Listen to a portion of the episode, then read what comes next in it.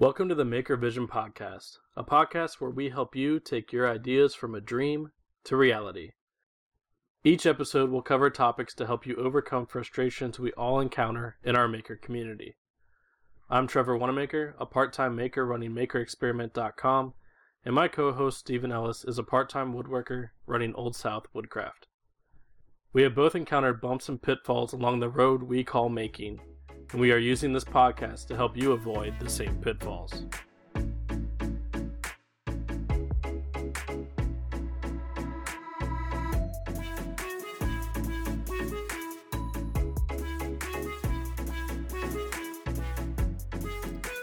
Welcome to the Maker Vision podcast for episode 11, where we're going to talk about creating a logo. Stephen, what's going on, man? Uh, not much, man. Not much. I am riding out. Uh, I went from hurricane flow to tropical storm flow, but it's it's like slowly creeping its way through the Carolinas. It hasn't quite made it to me yet, but it's supposed to. You guys are kind of out of the path, It's a- though. No, no, no. The path shifted. It's like the brunt of it hit Myrtle between Myrtle Beach and Wilmington, right there, kind of where the state line runs through, and it's gone up into North Carolina a little bit, and it's gonna like sink back down and then roll into the mountains where I'm at. But where I'm at is gonna probably just get hammered with rain for I think they That's like pretty between three and typical. eight inches. Which is, I mean, we've had a wet summer all summer, so that's not going to make a huge difference. I'm, you know, I'm just, I'm just hoping some trees come down because, you know, trees, lumber, it literally grows. You know what tree will come down there? Bradford What? pear. They Yeah. just crack and fall. Bradford pear is actually, yeah. Well, pecan's really good about falling, and then every pine tree will like snap within twenty or thirty feet from the top and just, just dead, just Well, dead. I remember when I lived there in my we had a Bradford pear in the front yard, and I walked inside from getting the mail, and then all we had was wind, and I came back and the tree had fallen down. Yeah, Bradford pear is definitely like just a. It will grow really well for a while until there's the slightest breeze, and then dead. Yeah, like not even a storm, just you know. I think you could just run by it really fast and it would fall over. Probably, probably. That's probably why Bradford pears, like the actual fruit, maybe is not that common because the tree never lasts. Yeah. I don't know. I don't know much Most about. of our stuff is, fruit. uh, I guess, palm trees. I was gonna say cactus and like sagebrush. We have that too. Your deciduous cactus Yes. trees.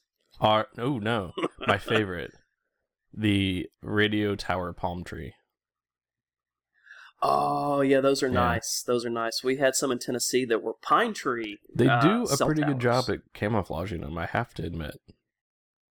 The pine tree was never good, like because it wasn't full and bushy. Uh, well, yeah, that makes sense. But if you're doing a palm tree, it's kind of like, if you think about it, texture-wise, it's not that complicated to replicate from like a metal aspect. No, because it's very tapered and it has like a, you know, it's it's it's not flowing Yeah. bark. It's just sectioned bark, so you could paint sectioned bark. Like you can easily. notice it, but if you just drive by and there's a whole bunch of trees and that's just right in the middle of it, unless you're looking for it, you probably will just glance by it. Oh, that's good. That's good. Yeah, the the ones in Tennessee, the pine tree slash cell tower, um, they never they never fit in because they would have to clear out too much land around it to set up the like the generator and everything. So it's like pine tree, pine tree, pine tree, blank spot, metal pole, blank spot, pine trees. It was really dumb. It was really dumb. So what are you watching this week, man? Uh, watching this week, I finished up Justified, so that was that was my big thing. Um, and then last night, I actually watched an oldie but a goodie. Uh, very very early young Angelina Jolie from '95, a movie called Hackers. I've seen that. the The protagonist in it is actually the same guy that plays home, uh, plays Sherlock in Elementary, the show. I don't, I don't oh, know, Okay, yeah. but I know All I've right. seen that. Well, it's got Angelina Jolie, like young Angelina Jolie, so that kind of sets the bar for the movie. It's good. Yeah, it's been it's been a long time since I've seen that movie, but I remember it being pretty good. Yeah. Yeah. So what about you, man? What are you what are you watching? Last night I watched Ocean's Eight, which is basically like Okay. Ocean's Eleven and all the other ones, but with all female crew instead of an all male crew. So it was pretty good. It had Sandra Bullock in it, and Rihanna, and I'm trying to remember who else. Sandra Bullock though can kind of play almost any part. I feel like. She really can. And like the movie itself was good and then they you know how they always do that twist at the end? Like, hey, we're going to Mhm. steal this, you know, uh jewel or whatever. And then at the end they're like, "Well, how does our cut come out to be this?" And they're like, "You thought we only stole one?" So it's the same kind of stuff as the other There's a, oceans. there's a twist Yeah. ending. Yeah. So I actually thought it was pretty good. All right. So I, it's a red box. So if you ever get red box coupons, I'd give it a try. I don't think I've ever seen a red box coupon, but I mean, for like two or three bucks to get a movie, and there's a red box literally probably within a half a mile of the house because there's a grocery store on the like the back side of the neighborhood. It's super convenient. I just most of the time we don't watch movies unless they're already on Amazon or Netflix or you know. Well, lately it's just been like, hey, here's a coupon for a dollar twenty-five off. So the movie ends up being like fifty cents or fifty-four cents or some Wow. ridiculously low price. Okay. So I was like, hey, okay. Next time I g- Cheaper than a cup of coffee. well, next time I get one, if I'm not going to use it, I'll send it your way. Okay, sweet. All right. And then finally, I can actually watch Avengers or watch Deadpool. There you go. That's kind of my other one I've been looking for. Were you talking logos? Yes, let's talk logos because I know you actually earlier this week had a slight logo change. It wasn't major, but it was it was color, co- I guess color and styling a Yep. little bit. And I know last episode I talked about mine being very unique, very specific. is You know, true. nothing nothing crazy out of the box, but it's very much me, and I don't I don't think anyone else has that logo. If they have, they stole it from this guy right here. Well, I can say that coming up with a logo is a pain in the butt. very very difficult early on uh, especially whenever you're somebody like me who doesn't have any real design experience i mean my i used to do a lot of design but that's that goes back to the 04 05 you know senior in high school thing so it's been a long time since i touched since i touched anything like that and everything's completely different now i could probably go back and do photoshop but it would have to be six for 10 generations ago or something. Well, let's just assume that. Well, for the for the sake of argument for this, let's just say that there's zero digital design background period. Because when I started doing my logo, I never even touched Illustrator to make it. I completely did all of my concept sketches on paper and pencil. Hmm. Well, I mean, you've got a lot better style than I do. Um, paper and pencil for me, I mean, I might have a really good looking, like, hangman kind of going, stick figure, some straight lines, maybe, maybe, Well, you uh, you know, see- not perfect You circle. should see some of the first logos I had when I was drawing them out. I probably drew out like 30 before I landed Hmm. on the first one I had, which was the one with kind of the wire going around the border. I just don't- changed it. I probably remember. I probably remember that, but like off the top of my head, I can't. It was the one with right the now. gear on the left and the laser rail on the right, and then like the laser star, and it had maker Okay. across the middle. That was gotcha, that was gotcha. the logo. I was like, yeah, this is the logo. And then as I started using it, I realized that if I shrunk it, you couldn't read what was going on, and the the star would get so small that it would almost disappear. Hmm. And that's when I did the latest revamp was to simplify Okay. it so that it's easily recognizable at small sizes. That's good. That's good. Why don't we talk about I guess the first step in my mind to creating a logo is coming up with the ideas. Well, I mean, coming up with the ideas is really, you know, kind of breaking it down into two things. Uh, what is your intended, I guess, market Mhm. sector? I I'm thinking, you know, most people listen to the podcast are going to be in the woodworking or CNC, you know, laser side of things. That that we've seen to be getting a lot of those people coming in the podcast. We we want to get as many makers as possible, but identify your intended market. If you're a woodworker, well, you may want to incorporate some woodworking elements into it, or at least make sure woodworking somehow is in your name. If you want to include a name in your logo, some people are literally just a logo and it's become synonymous with their name. But in the beginning, you don't have synonymous, you know, attached to your attached to your name and your logo. So identify what your target audience is, what your target market is, and also identify what your company is, or identify what your maker style is. Um, yeah.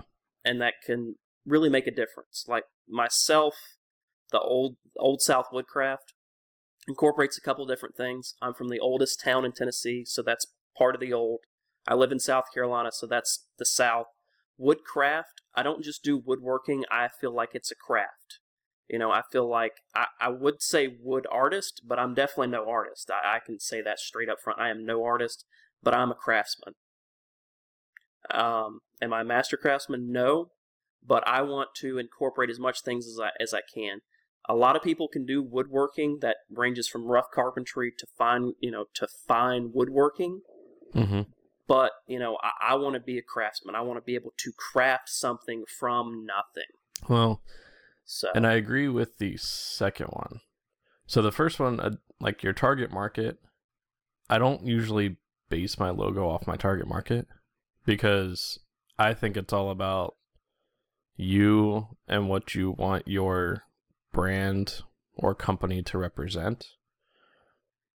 And then if you're like marketing yourself, that's when you have to kind of worry about your target market, like how you then use your logo in a marketing sense. Because if you, and it, and it goes a few different ways. Like for you, if you only ever want to do woodworking, then it woodcraft totally makes sense.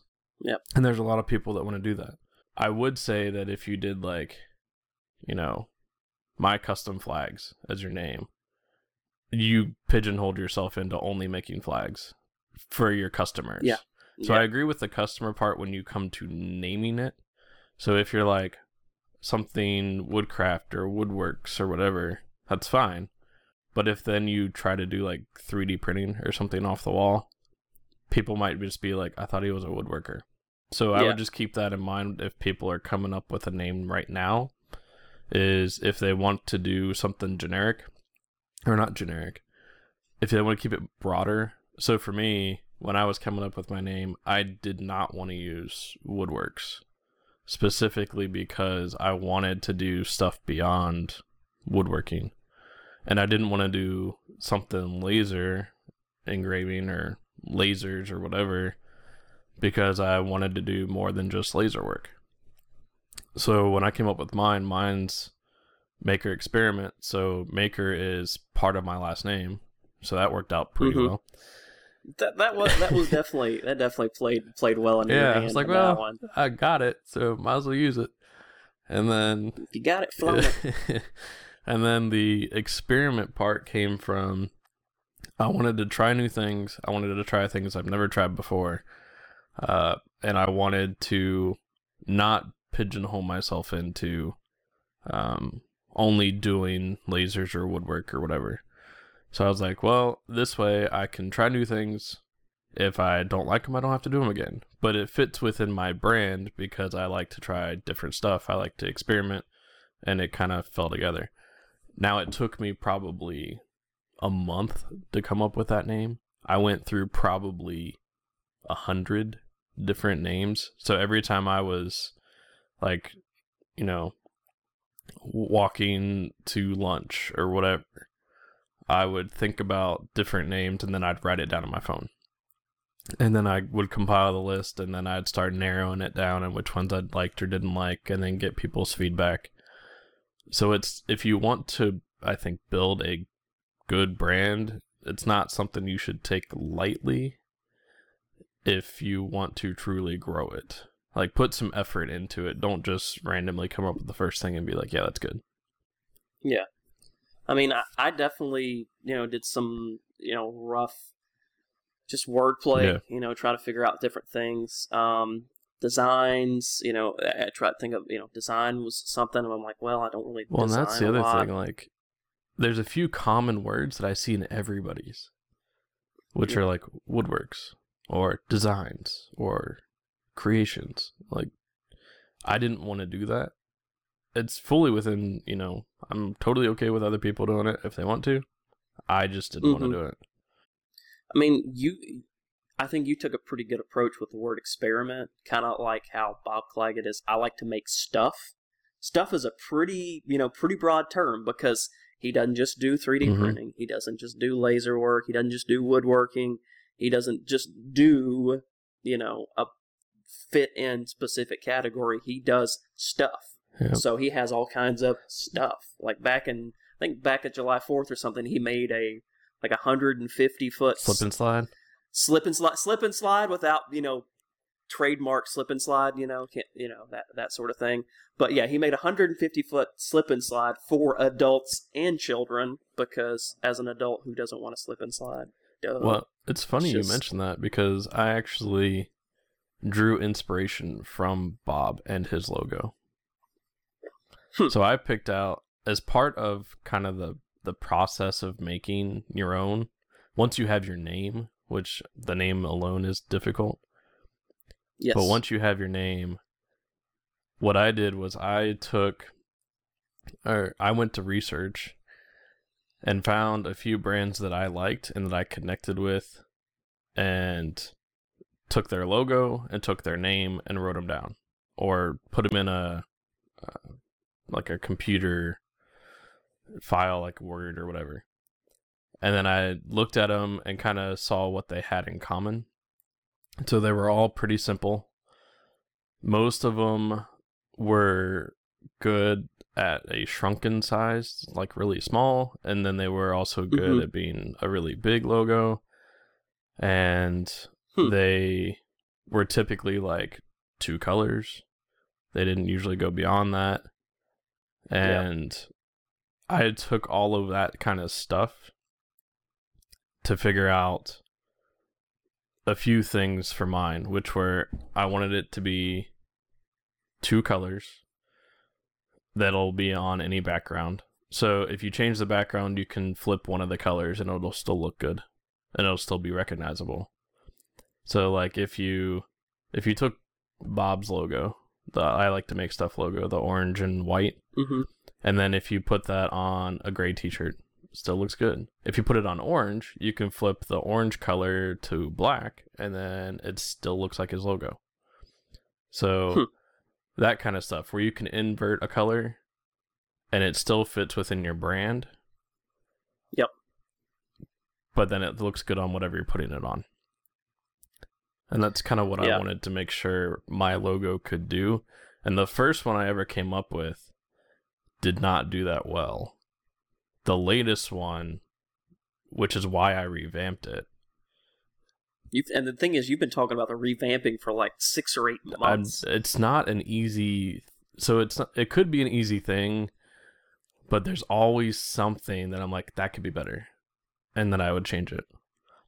And I think as long as you're not altering it drastically all at one time. So I tried to kind of do it a little at a time. I'd be like, I don't really like this piece, and I changed a little bit. And then I changed a little bit, and then I changed a little bit, and then people kind of followed the progression of it hmm and now they they recognize the newer logo i think as much as they recognize the older one for me that's kind of what i did is i drew inspiration from other people's to then figure out what i wanted to do with mine Yeah, yeah. And I'll say I haven't really changed my logo. I pretty much went with with that Yeah. logo since I started, but I've only you know I've only had it for a year and a half or so. Now, when I initially very first came up with the idea and, and took it to somebody and had them design it, there was a lot of words in it. And after seeing it made into stickers, I was like, man, I don't know. That, that's so wordy. There's so much going on there. Let's try to focus it on one key item. So I pulled just the graphic out of it, left the words out, and and I went with the graphic. Now that's something that can that's something that you can do too if you want to, you know, get into the point of rebranding. Yeah. Or if you're still in the digital design phase and, you know, you thought, okay, the words look good, but it's too wordy. There's just too much going on. It, your eye's not focusing. So, you know, that's something you definitely want to do in the beginning when you're trying to work on your logo is do you want the words or you do not want the words? Those Yeah. are kind of those are big things to me. Now, some people their brand is just wording. That is true. Um, like ZH Fabrications, I go back to him a lot because I, I I really like him. I think he's a really cool maker. Um, he has a small logo, but most people know him as ZH Fabrications. Mostly because no one can really say his last name really well. It, I think it's like German. It's Her, I, Herberholz. I wouldn't think. pronounce it right. Yeah. First name's Zach. Last name's Herberholz. If I say if I'm saying that correctly, I don't think he listens to the podcast, so I'm not going to offend him. I don't think. But everyone knows him, I guess, professionally as ZH Fabrications. hmm Now he does have a small hammer and anvil because his most of his business is metalworking with some leather work. Um, so you know the, the branding's pretty straightforward there, but I think he does mostly just use the ZH Fabrications part. Um, and some people, when people, some people really good with having very clear text, especially when it's something that's completely different. ZH Fabrications is not, you know, is not going to blend in with anybody else's logo, but when people have Joey's Wood Shop or Joey's Woodworks or you know um, Yeah. shoot who's Bob's something, you know. When you have a common name and you don't have a common, you know, or if you have a, you know, if you have a common first name and a last name, you probably don't want to put that in there because you're going to get so Well, the other lost. thing I think that you kind of led into there is don't be afraid to change your name. So we just had a friend that did this, Mike. So he changed from yeah, Mike yeah, was he changed from M13 M13 Woodworks to now he's Little City Woodshop. Workshop. Workshop. yeah, workshop.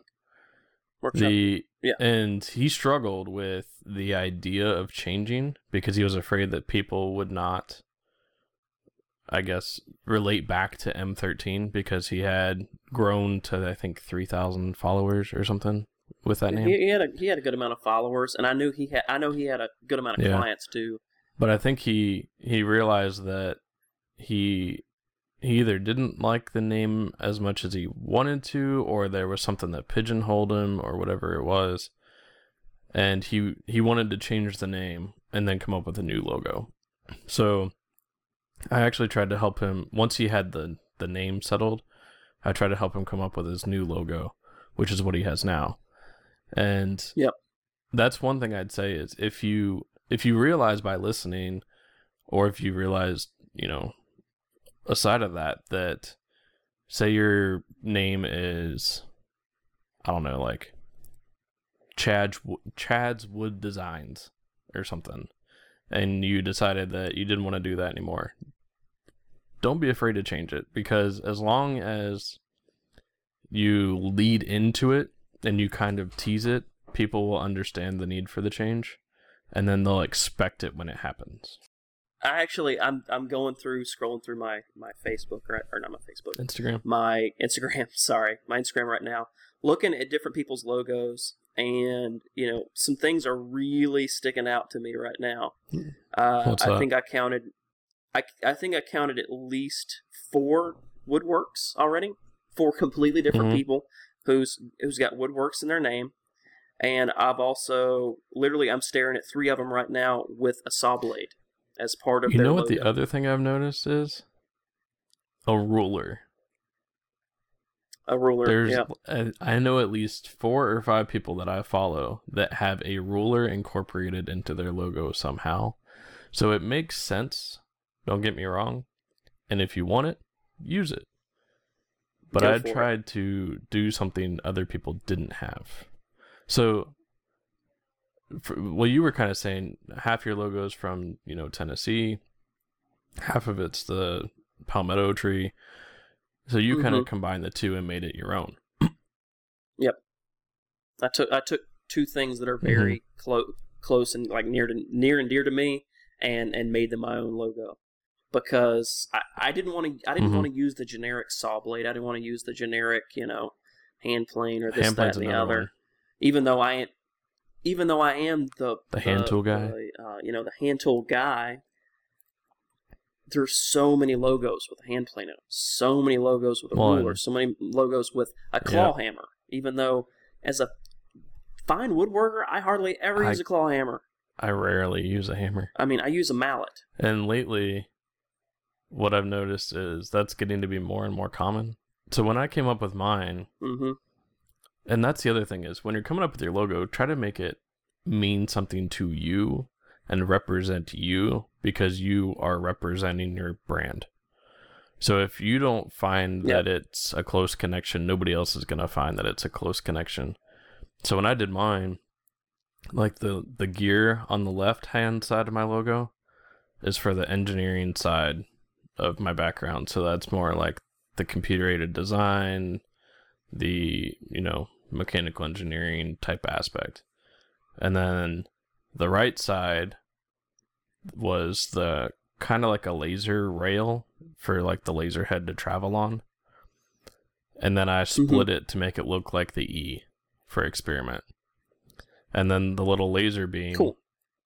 is the laser aspect. So the thing I'm most interested in. Yeah.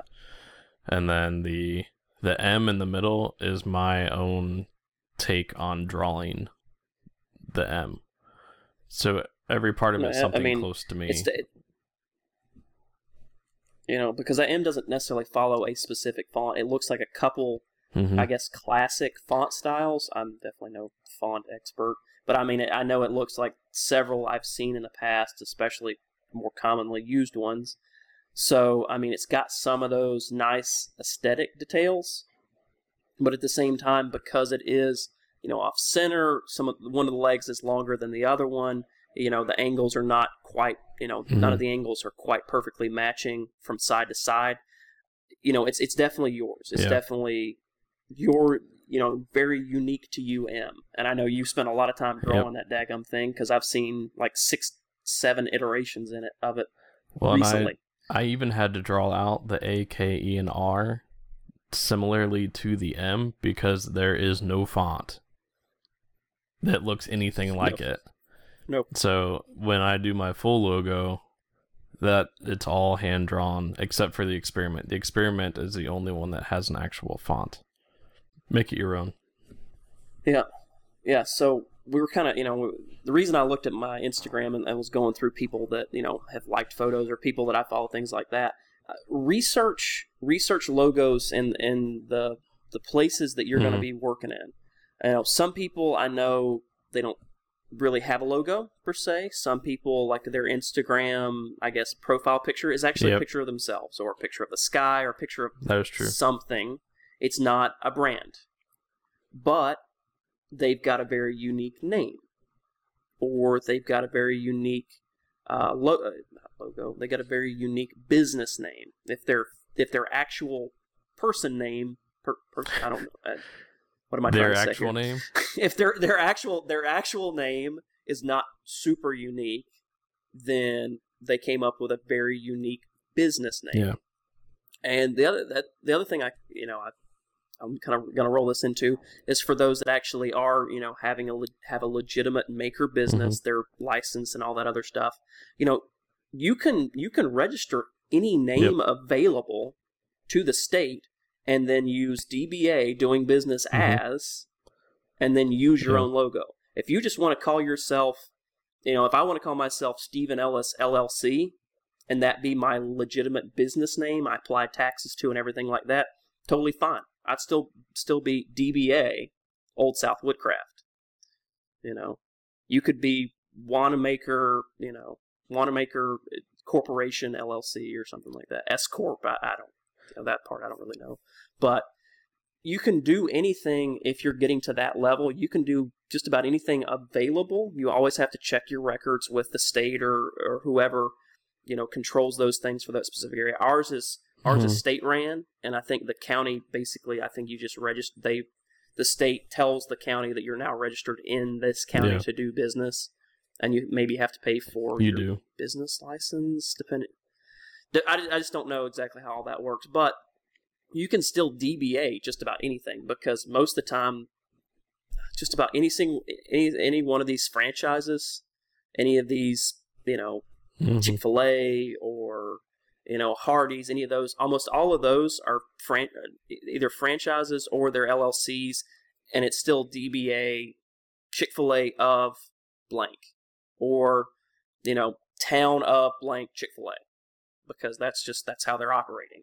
So those things I can you know I can go ahead and throw out there because I know whenever I looked at doing that early on uh, because I before I even had Old South Woodcraft, I did have another sort of woodworking business that didn't quite pan out with another guy. We were going to do a two person LLC. I'm glad that we never did because it didn't go anywhere. Um, so I just went off and did my own thing. So those sort of things are, you know, just things I, I guess if you're not thinking about them, I, I just figured I'd go Yeah. ahead and throw out there. Um, trying to think, where where was I? To be honest, I dude, start? I- and then I just went off on a super tangent. I was listening, I I went off on a but super you definitely tangent. went on a went off rabbit on hole. a way off tangent. Yeah, I did. I You're did. like Alice in Wonderland, and you just, just jumped me. right in. Just Yeah. jump, just head first, just right in, right into the right in the shallow end of the pool. Um. Oh, There- research yeah, a few there logos. research the people that yeah, research the people that you're already following or you want to follow or you're watching on YouTube so how about things like that. Why don't we give them a few people that we drew inspiration from to maybe look at?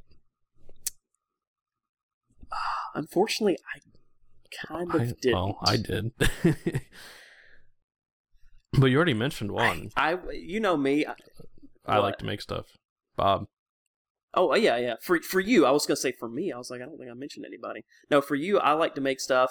I have a feeling you might have also went with possibly. Did you go to Resta? Were you did you, did you look at Resta? So I actually didn't. I did after the fact, but I didn't in the process. Um, gotcha. oddly enough, like I looked at people outside our space too for the because I wanted to see if people in other spaces made their logos simplistic as well or what they kind of Mhm. did. So one I actually looked was Dude Perfect. Uh, Oh. and then one's in our space. Yeah. So Chris Salomone from Four Eyes Furniture. Oh yeah, he's definitely got a very very unique logo. and then also the Nitro Circus logo. So the thing I tried to pick out ones from different areas just to see if they were all similar because they're all in the in the fields they're in. So Dude Perfect is huge on YouTube and, you know, trick shots and whatever. Uh, Nitro Circus is huge in the action sports.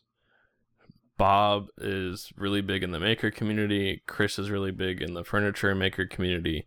And I wanted to see among different things if the logos had similar uh, kind of traits, which they all did, which is they all were simple. They all can be really, really small and still be recognizable. They were all basically two colors or less. And they all had that ability to be easily recognizable. Like if you saw it, you knew who they were because they built their brand. And Yeah. when I built or when I drew my logo out, I would think it's just the latest one probably that I could use and if I build my brand well and correctly, I think it could be a logo similar to that that people could easily recognize if I grew my brand into a bigger thing. Because it's I made it simpler. yeah, I made it less complicated from a, a outline standpoint. Like I even used to have like an outline around my maker letters and then a black infill in the middle and then color in between. And I simplified that and I just have an outline and then the color in the middle and that's it. yeah. I'm looking at it right now, and it's it's definitely a lot cleaner look than it Mhm. was previously. I did like the you know the kind of uniqueness to it previously, but this is very clear, and it would come across really well in a brand, which you never have to brand anything. Well, actually I do laser. when it's bigger than my laser. See, this is what this is something I told you you ought to do. You just cut perfect little like Mhm. maple And squares, tag them on. brand the maple squares, and then glue it onto something or uh, I might do super glue something. I told you that's like the perfect thing. And then you could, you know, if you're batching out something, one Yeah. of, you know, two of, you know, that sort of thing. I haven't had to worry about it lately. Boom! Look at that! Look at that! This guy knows what's going on. Only because I thought of that earlier on, whenever I was building a big piece of furniture, and I was like, I really need to get So- my logo on here, and didn't have a, you know, didn't have a branding iron. It's funny you say that because somebody actually had me make them uh, tags that were made from Mhm. the laminate material I use. And then they Mhm. glued them to the back of, I think they were making flags. So they used them as, instead of buying a brand, they bought these. So, I Yeah. mean, it all depends. Do you want a brand that kind of burns the wood, or do you want to get tags made that you can change up and you can change? The, the beauty about the tags is I can make them out of metallic materials like gold looking or silver looking or colored like acrylic, like radiant green or blue or orange or whatever. So if I ever want Yeah. to change them out, I can be like, hey, let's do a color swap. So that's kind of good because that that kind of like leads us into, you know, when we're talking about making your brand good across Mhm. multiple platforms. Perfect example, your laser. If you got too much going on in your brand and you're trying to make those tags say maybe two inches by two inches, and and you know, Which I am. if you got something super crazy, there we go. If you're if you got something super crazy in your logo, yeah, it might look great on a huge banner, or it might look great on a business card where it's kind of stretched out a little bit more, or something like that. But whenever you burned it into Oh, yeah. something, all that Well, detail's gone. It's just And it's, what I would completely recommend is once you once you have it done. So we've kind of skipped a few steps, but once you have it done, shrink it down to like one by one and print it on a piece of paper. And then that will show you how good your logo is going to look in a really small spot. Because yes, one by one is probably the smallest you'll see, and I would say that's probably because it's on a business card or something. Um, but most most brands I think are like two by two, and most stickers start at two by two inches. Um, yeah, I think mine's uh, like a perfect two inch round. Yeah. so I, so that's what I would do is to make it I I would take it and I'd make it like one by one, two by two, three by three, four by four, and then print them all out and see if it looks good at all those sizes. And make sure you print it on like a high DPI. Yeah, yeah. Because if you print it at a low DPI, it's going to look crappy at a, even at a decent size. Maybe the 3x3 True. can still look crappy. So make sure when you do print it, you know, you would think this would be common sense, but sometimes it's just something you're not thinking Yeah. about. Make sure it's on the highest setting, the highest DPI, and the highest, you know, um, oh gosh, what am I trying to say? I know the printer. the printer yeah the print the basically the best hd settings for your printer because when you're getting business cards made they're not going to use a crappy inkjet printer you know they're not going to use an at-home printer they're using a professional Correct. you know printer that's going to print going to print and cut the things at the same time they're going to make sheets of like a hundred at a time and they'll just Yeah. and it just shoots out a So- box of them So one thing I know? think we skipped that maybe we should backtrack to is how to actually take your logo. So say that you drew inspiration, you started and you hand drew it on paper, and you've decided on kind of the look you want. What do you do next? So what would you do? Uh, well, I know what I did. I ended up finding a maker um, that apparently, I guess, did have a Mhm. digital design background, and I told him what I wanted and kind of showed him a general, you know, idea of it. And he went through and made two or three iterations of it before I found Yeah. the right one. And so I paid him a fee for that. I think it was a hundred or maybe like a hundred and twenty-five dollar, Yeah. like a flat fee um, for you know X amount of hours. You know, I'm gonna, that's the most I'm going to put in is this many hours. Um, you know, the least uh, that's the least you're going to get. Uh, you know, is, is an hour or something if it's a super simple logo. Um, that being said, now after doing this, after talking with you for so long, because whenever I was doing my logo, I didn't Well, know yeah. you, unfortunately. if I did, I would have gone to you and asked all these. I think that's you know, why Mike ridiculous came to me. questions. Probably because you know you you are, you are in the know. Um, now knowing what I do, I would have either gone to you or gone to say somebody just looked up you know graphic Mhm. design or something like that uh, on Instagram, somebody that already knows how to deal with social Yeah. media and stuff like that. Because some some graphic designers are going to be set up to do large format advertising and not necessarily be set up for social media where most of our maker most of us as makers we're doing most of our advertising via social media we're not getting banners Yeah. we're not getting you know we're getting business cards but we're not putting out letterhead Very and true. things like that um, so you want to go with somebody like that the other option luckily for me would have been to go to a, to Clemson University which is close by has a huge, huge, huge Mhm. graphic design part department, as well as they also have their Oh, own wow. printing company. Um, because Yeah. well, Clemson Clemson designs everything, and they they do everything from they make their own business cards up to they make full size vinyl Makes sense. like graphics. Yeah, because I've been in their vinyl graphics department. It's crazy. It's like the biggest Yeah. printer I think I've ever seen. well, and seen. there's there's other ones like so you, you know you touched on the the makers. Uh, there's Mm-hmm. also like Fiverr. Fiverr, yeah, I've seen that recently pop up on YouTube, but I think you have maybe mentioned And it then before. Maybe Bill did when we were talking about You can't. So if there's a school near you and they have graphic design departments, often the students are trying to build up their portfolio. So now, don't get me wrong. You probably get what you pay for in some sense. Like they're learning how to do this. Don't necessarily go with Yeah. the freshman graphic design student. You may want to go with like but a, a senior or maybe but you might get student. a good rate um, through them if they're trying to build their portfolio, and some of them will do it for free just for the portfolio. Um, but Yeah. just like you said, make sure you've seen a couple of things they've done before. But I mean, it's it's just like anything. It's like Yeah. if you get your hair cut at the barber school. Yeah, you might get a really nice haircut for a super low cost, but also at the same time, you could get Yeah. your head butchered. well, and the other thing is like a weed you whacker. could do it yourself, which I did. But But you have a lot better handle than probably I would say fifty to eighty percent of so most makers. the one thing. I'd say is if you can draw it by hand on a piece of paper and you know what you want it to look like or pretty close, you can at least trace it in like Inkscape, which is free, and you can chase trace it with the Bezier Mm-hmm. tool.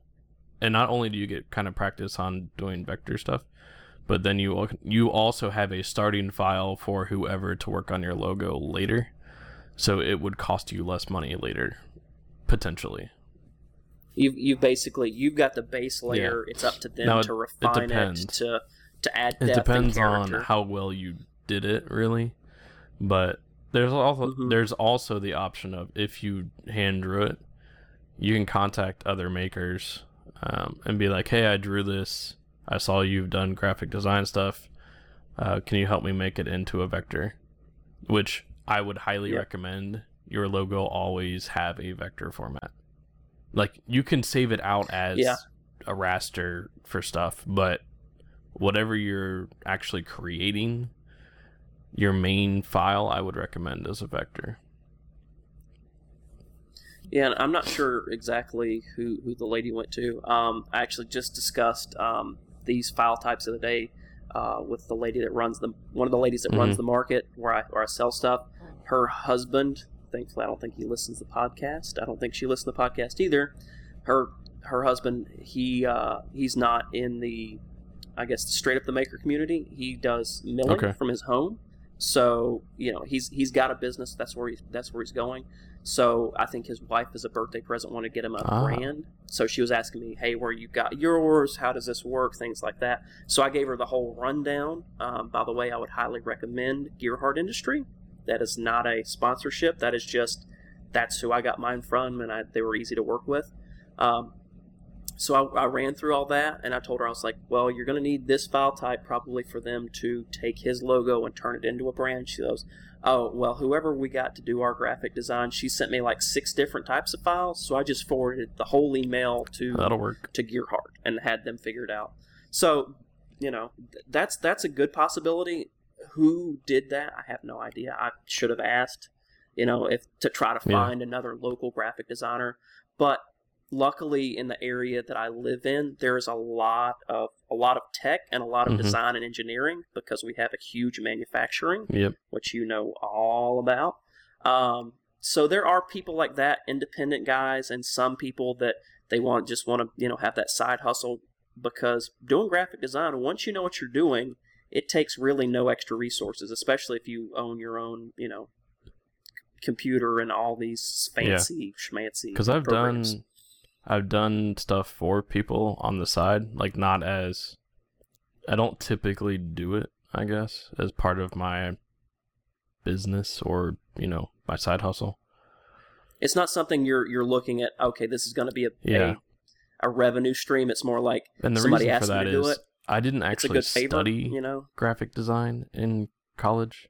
I took like one class in Illustrator and that was about it and then just by doing laser stuff is where I've gotten more of that experience. So I don't have like the background for I guess how to properly from a trained standpoint properly do the whole logo process because there is a process that they follow oh, which oh, yeah. is you know picking out uh, words that represent you and your brand and picking out images that represent you and your brand. And that's what they draw their inspiration off of, as well as other logos you like and connect with.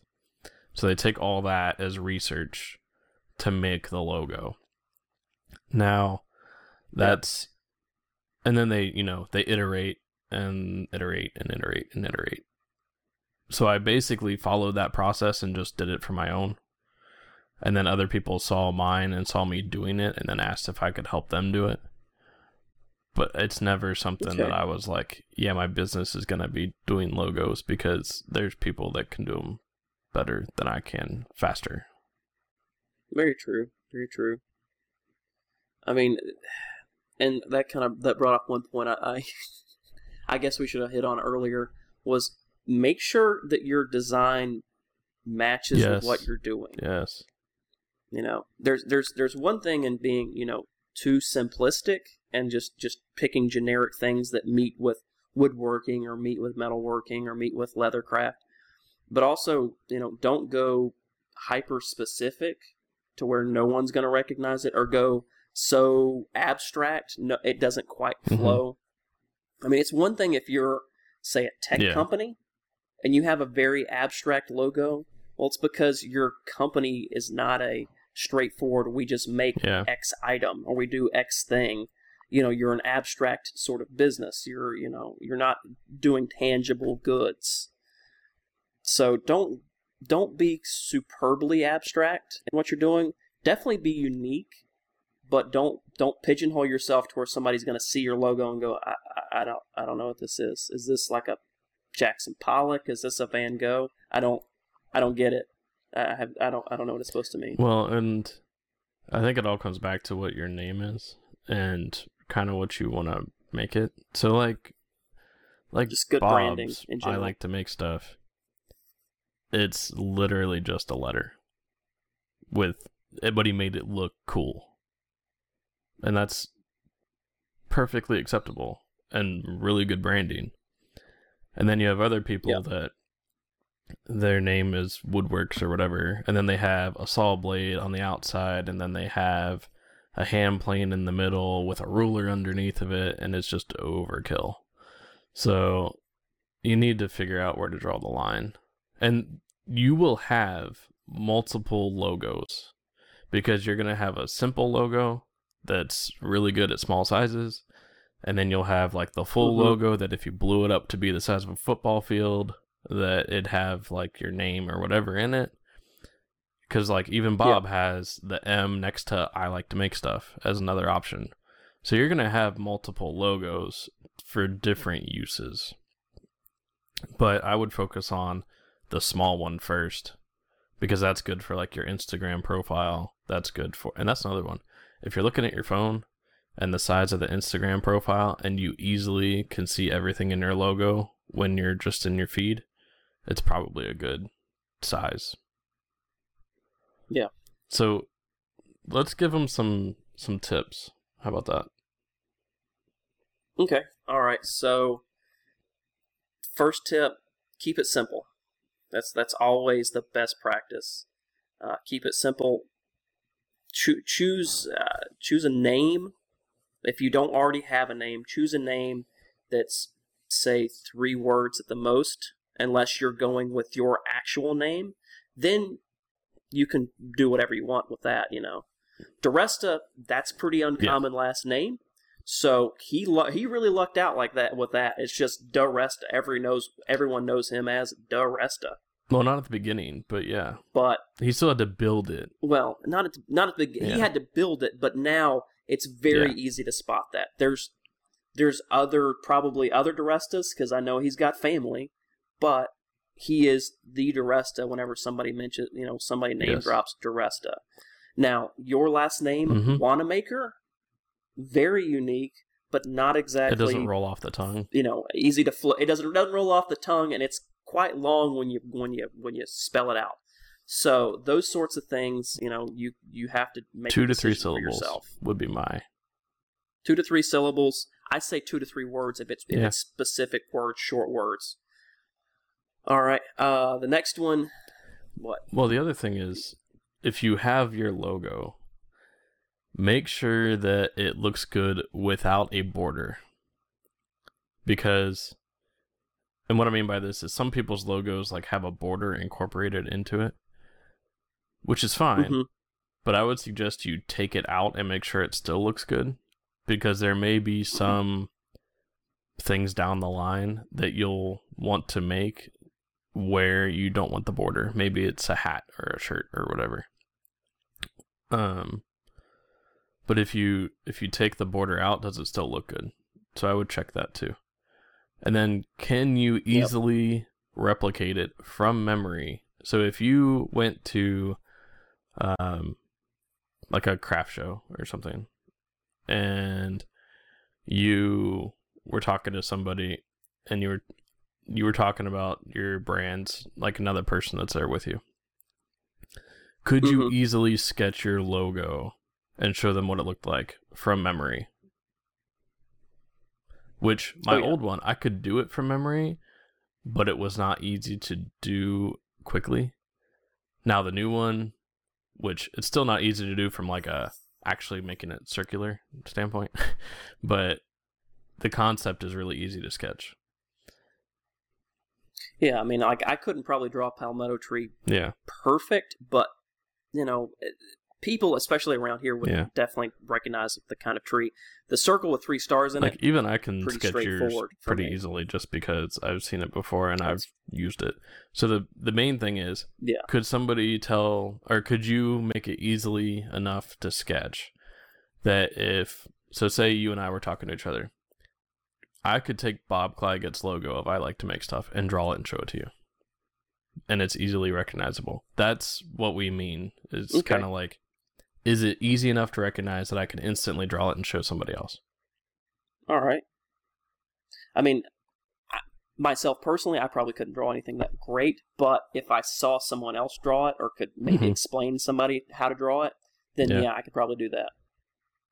The other thing is, um, for people that for for people that are still going to use text in their branding, if you're not going to go with a specific, you know, graphic logo, if you're going to just use a name or you know business name, uh, make sure it's either one to Mhm. two fonts. Like if you if it's going to be such and such Leatherworks established twenty you know 2018. You know, you can make the established 2018 a different, smaller Mhm. font, and keep keep the main part of it one font, but don't be all yeah. crazy because it's not it's not going to be appealing to the eye when it's a bunch of different fonts. It starts to look like wingdings. It starts to look like a kid drew it. And you want to make sure don't use Comic Sans. Good. I would hope people would. And the that, other thing is the other reason for. I, hang on, hang on, hang on. If you draw your own Okay, comics, uh, you can yeah. use Comic Sans. I'll I'll put that caveat in there. If you make your own comics, Comic Sans is the okay other for reason you. for two fonts is websites.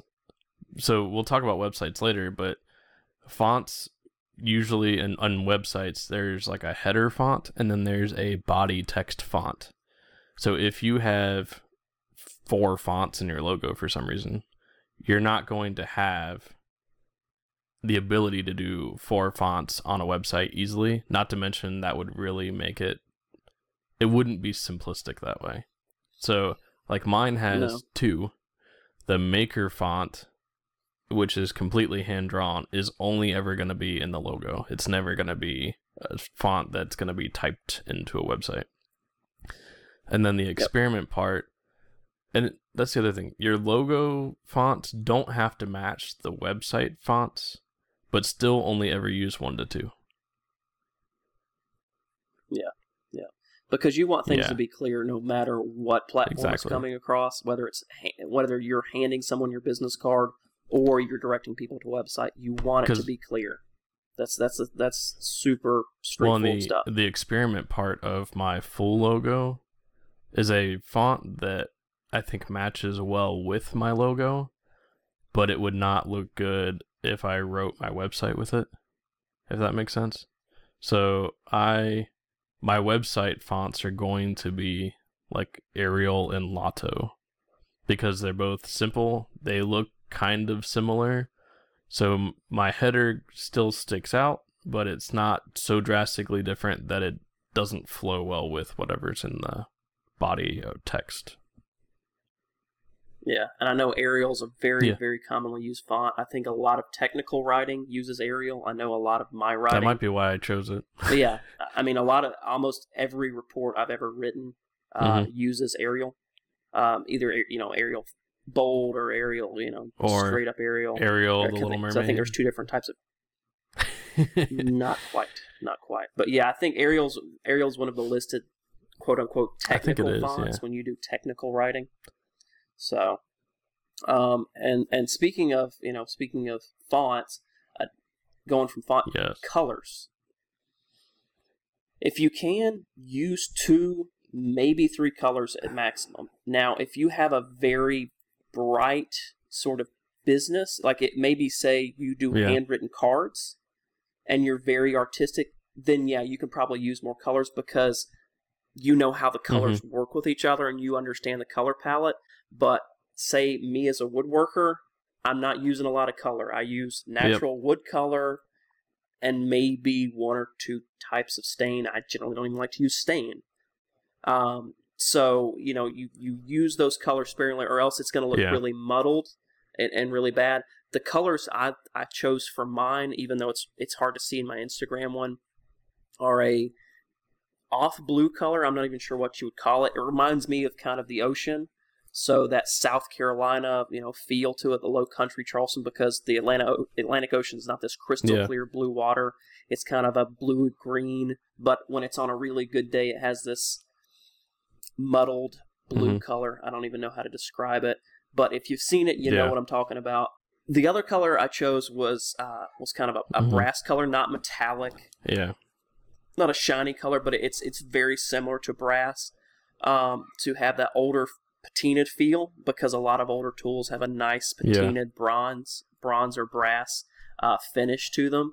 So I thought those two colors would complement well because it almost has a boat-like quality. You have kind of an ocean color and then that nice patinaed brass bronze that you would see on like a really well done the boat. the two to three. So I totally agree with two to three. But I would include your background Yeah. color as one of those two to three.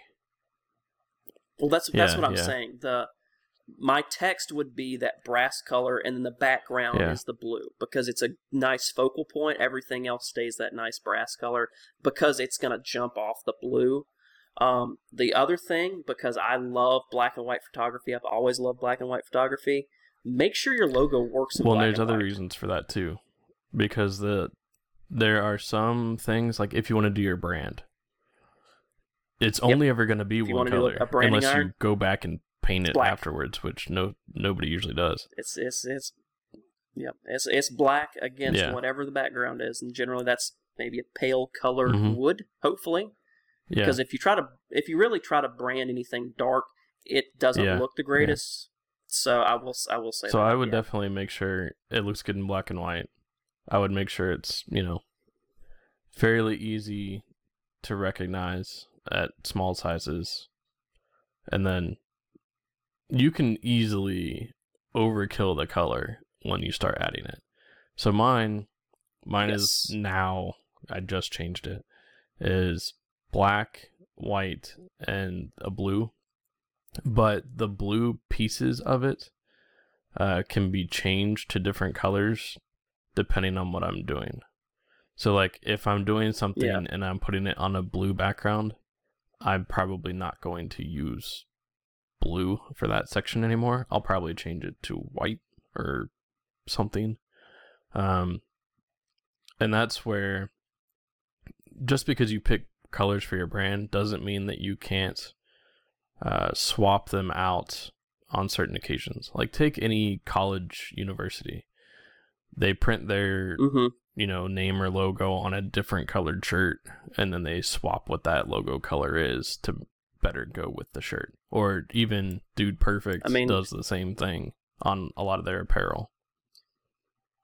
I mean, think about it. Any any good team, any good college team has got home colors, and then they've Yeah. got away colors on their on their football or basketball or baseball.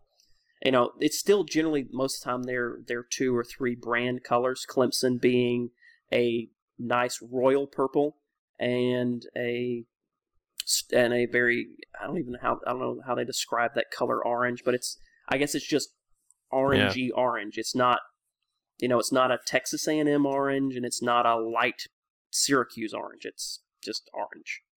There, I know there's a specific name for it, and some Clemson fans probably going to kill me because Eh. of that. But that's all I can remember. But those are their two primary colors. But they use them mixed in with Mhm. black and white and other things because it depends on what what it is Yeah. that they're doing on a on a you know on a um, on a on a jersey yeah, you can mix in those other things. You don't want everything to just be orange and purple. You want maybe the lettering to be black or the lettering to, to be white. You want some things to stand out. Yeah, exactly. But then again, you've got people that have been paid professionally to do this for you, and they've gotten paid probably pretty well to come up with those sorts of things, as opposed to a maker who has a very limited budget who may only be able to afford a little bit more than free. Well, and I'll say this: if if people are listening and they are trying to come up with their logo, feel free to contact us and shoot us your ideas of kind of what you are looking at doing, and we can at least give advice um, on maybe what to do or try to help you come up with something. Because when Mike did his, he just asked for some advice and said, "Hey, what do you think about this name? Because I'm changing it. What do you think about this?" And I gave him my feedback, and then we went back and forth until he's like, "Okay, I want to make a logo of this name. What do you think I should do?" And then we kind of went back and forth again. So, I mean, I have no problem helping people as long as I have the time to do that. Yeah, I mean, we're more than happy to help you workshop anything because as makers, we we're going to know what you know, we're going to know what you kind of hopefully want. At least we know where your you know your ideas Yeah. are going to try to go and why you're doing this, why you're doing what it is you're doing, as opposed to if you went to say a graphic designer and they don't have any Yes. clue what your background is. So Well, that's the other thing is if you hire somebody, and I've I've looked into this, I've looked into Fiverr, and if you send out your idea, even if you tell them what you do, because they're of the graphic design background, they typically don't relate it well back to the woodworking or maker world.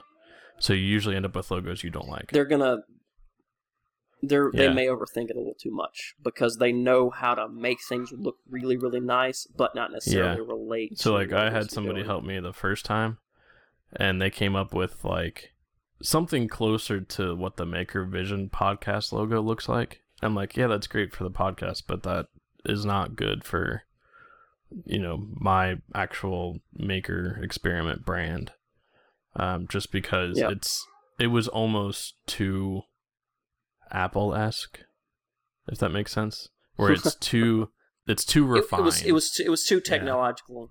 It was too technological. It wasn't. It wasn't something didn't- yeah, reflecting. it didn't a, have, a like, an organic tangible- feel A to me. tangible item. it felt very uh marketing only type of thing so yeah, Yeah. It looked great on a you know it looked great Yeah, on a sure. billboard. It just wouldn't look great you know on, on a business card. So Yeah, I All think right. that about does it. What do you think?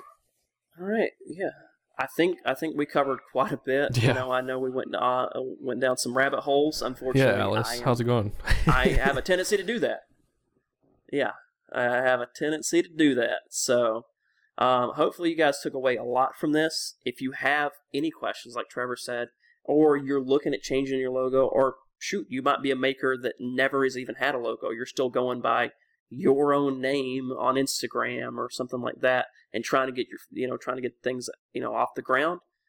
Reach out to us. We're happy to help this is what we this is this is why we made the podcast this is why we're building the tribe you are part of the tribe so let us help you so all right enjoy the rest of your weekend, man. well i'm trying i've spent most of the podcast checking the trees to make sure they're still Nice. still upright there's a lot of wind you have fun it sounds like you've got a uh, pool party to go to so enjoy that I've got a pool party with the girls, and I need to take my wife's car in for service. So, yay! Love it. Oh yeah, have fun with that Yeah. man can't wait. all right well guys that concludes episode 11 making a logo thank you for listening to our show be sure to check out makervisionpodcast.com we post valuable resources tips and info about anything we've talked into uh, talked about in today's shows or past shows. And all these things are to help your maker vision become a maker reality.